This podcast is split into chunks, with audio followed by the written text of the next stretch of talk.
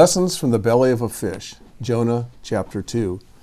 Chapter 1 of Jonah showed us that while we can try running away from God, we can't hide from Him if He is pursuing us, and we can't escape His will for our lives. And that is a very good thing, because His presence in our lives is the ultimate good for us, and His will is always best for us.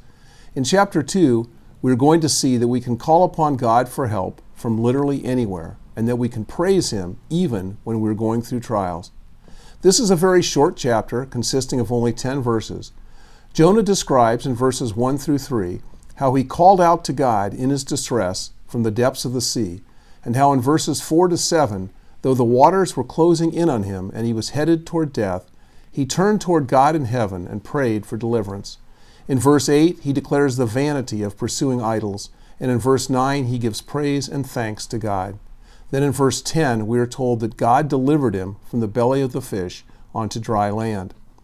Jonah prayed to God from the belly of the great fish that God had sent to swallow him up so that he would not drown in the sea.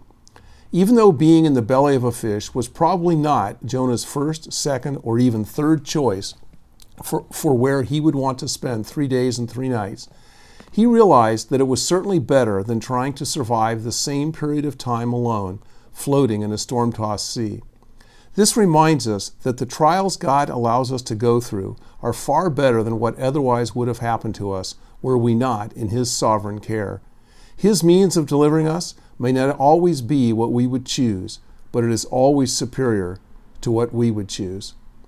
The fact that Jonah could pray to God from the belly of a fish and that God heard him from there reminds us that there is no place and no circumstance that we can find ourselves in where we cannot connect with God through prayer and receive comfort and help from Him in our time of need.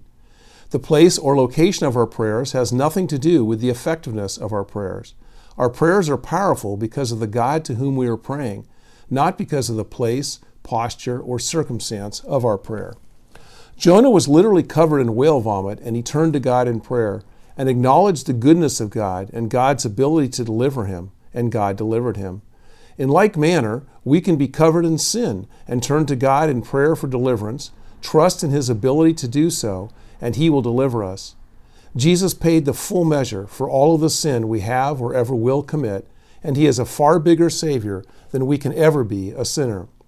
We should never think that our sin is beyond the reach of God's grace if we come to him with a repentant and trusting heart. Jonah also sensed God's presence with him during his time of trial, and he knew that despite his situation, God was still good. As a result, he could declare the folly in verse 8 of seeking relief through anything other than God. He also understood that our idols do not love us or care for us the way God does. As a result, he could give heartfelt praise and thanksgiving to God in verse 9. He knew the truth of James 1 2, which encourages us to even count it all joy when we encounter various trials. In the end, our joy need not be dependent upon or limited by our circumstances.